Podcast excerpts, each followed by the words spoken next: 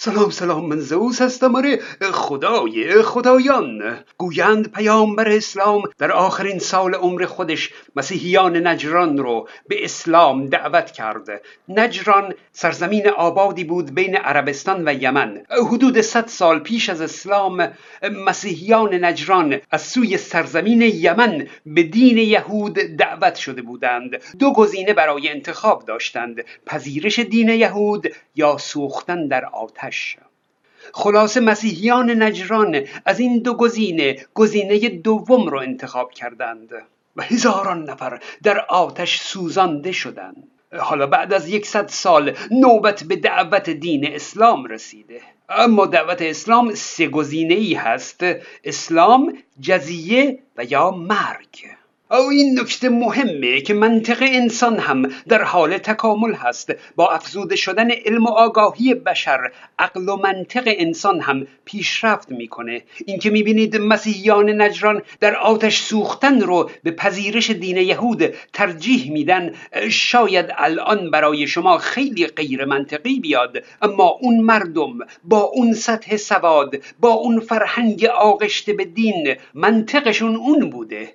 نباید ملامتشون کنیم. بگیم بیعقل بودند. نه.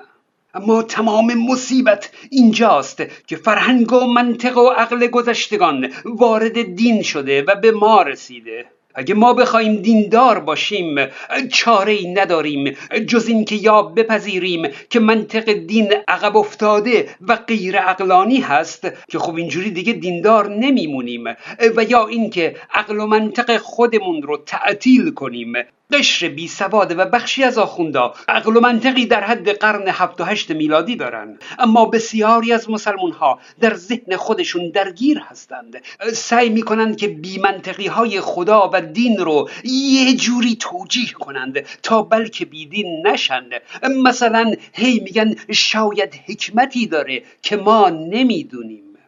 گفتیم که پیامبر اسلام مسیحیان نجران رو به اسلام دعوت کرده. اونا یک هیئتی رو برای بررسی نظرات پیامبر اسلام راهی مدینه کردند و اونجا بحث های عقیدتی بین هیئت مسیحیان و مسلمانان صورت گرفت.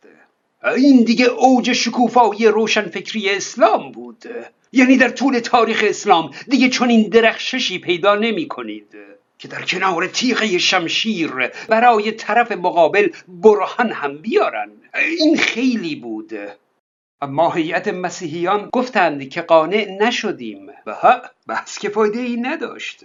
در اینجا جبریل بر پیامبر نازل شد و راه دیگری ارائه کرد. مباهله. اینکه مسیحیان و مسلمانان یارکشی کنند در بیابان مقابل هم بیستند و هی به همدیگه فوش خواه نه فوش نه. هی به همدیگه لعن کنند و نفرین بفرستند و ببینند که خدا نفرین کدوم طرف رو اجابت می‌کنه. اون طرف بر حقه. آخه می‌دونید؟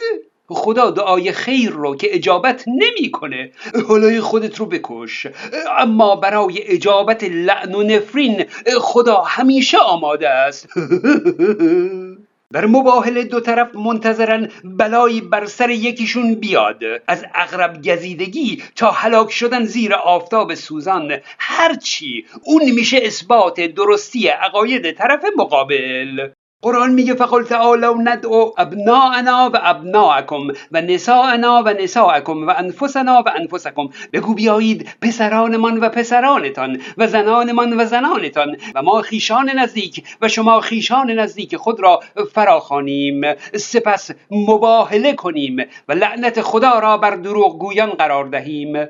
میگن مسیحی ها ابتدا مباهله را پذیرفتن ها اما وقتی دیدن که پیامبر با خیشان نزدیک خودش اومده ترسیدن و حاضر به مباهله نشدن.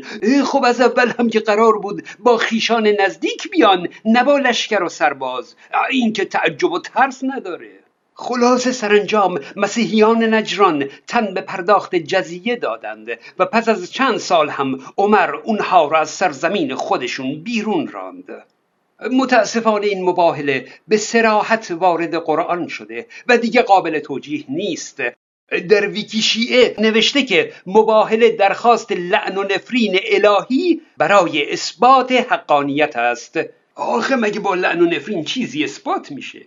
اینجاست که مسلمون باید عقل و منطق خودش رو تعطیل کنه و به دنبال توجیهی برای تایید این بی منطقی در قرآن باشه. و آخوندا به جای اینکه بگن حالا اون مباهله یه چیزی بوده فقط برای همون یک بار نه. میان در سایت حوزه می نویسند که مباهله مخصوص زمان پیامبر نیست و دیگر مؤمنان نیز می توانند مباهله کنند. بعد البته راه فرار هم گذاشتند ها. میگن که یک اخلاص و اعتماد به نفسی می‌خواد که برای هر فردی قابل دستیابی نبوده و نباید عجولانه به چنین کاری اقدام نمود که شاید اثری معکوس به دنبال داشته باشد. یعنی مباهله نکن که یهو دیدی بلا بر سر خودت نازل شد. و استاد رائفی پور استاد جن و روح و خالیبندی که از مباهله خودش تعریف می‌کنه. اگر جناب ابوبکر عمر عثمان آیشه بر حقن بلاهات رو بر جان ما و عزیزترین کسان ما بیار. اگر اهل بیت ما. این طرف من خدا میگم. بر حق بودن. خدایا. بلا بر سر درخواست کننده مباهله و نزدیکانش بیار. صبح این مباهله انجام شد. بعد از ظهر مادر این دختر خانم سکته کرد. افتاد رو تخت بیمارستان. نصف بدنش فلج. سقس. خب خیلی شیعه شده دروغ سلاح مؤمنه. فیسبوک و تلگرام و اینستاگرام من که هیچ توییتر من رو هم فراموش نکنید.